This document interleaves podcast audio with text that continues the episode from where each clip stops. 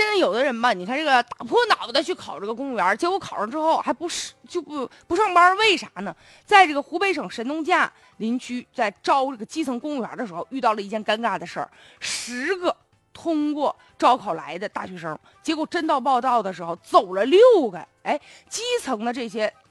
公务员有的时候确实是人才比较匮乏。然后呢，你比如说有的公务员是这么想的，是吧？几十个人、几百个人，我角逐一下这个岗位，我胜利了啊！本来这个工作来之不易，但是问题是我一到工作一地点一看，和我想象当中的公务员不一样。我感觉这公务员就是应该喝喝茶水啊，看看报纸啊，甚至我应该有很好的竞争的这个上升的一个途径啊。但是实际上到基层才发现，原来条件太艰苦了，所以干不了，吃不了这辛苦就走了。再者呢，有一些刚毕业的大学生，他觉得干这工作不开心，我不适应；还有的人呢，就觉得这公务员也不像我想象当中待遇那么好啊，所以就另谋职业了。目前呢，确实就基层的党政机关呢，他要完成的工作非常重要，就是一个上传下达，而且呢，不能说这个人呢缺的太多，所以每年都会招考，然后进行补齐人员。但毕竟呢，咱也不能拦着人家人往高处走嘛。现在有的公务员，比如说在乡镇工作的，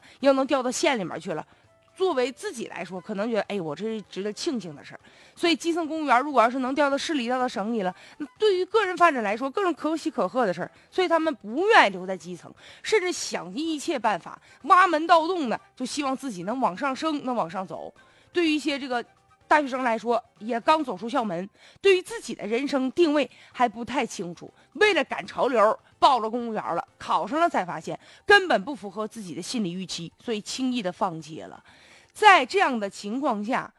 就是也影响了招录单位的工作的安排了。所以目前对于未来公务员招考的时候，政策要不断的完善，不能说你随便你说来就来，说走就走。作为大学生，你也要对自己负责任。你想好了你到底要干嘛，然后你再报考。甚至比如说现在有一个公务员的岗位可以报考了，那你。真的到那个地方去，你去考察一下，问一问，打听打听，他究竟是什么样的工作，然后你再去报名，这样既不浪费自己的时间，也不浪费这个公务员的这个岗位。